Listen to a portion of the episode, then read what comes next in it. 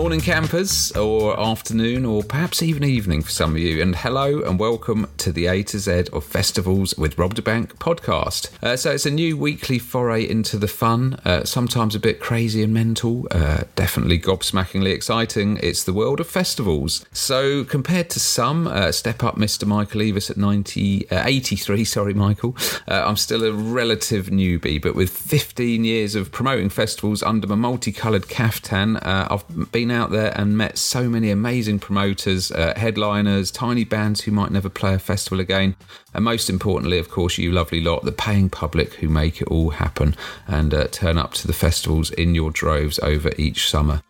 Uh, so one week it might be a megastar headliner talking about their best and worst experiences, falling off the stage, falling down a toilet. I don't know.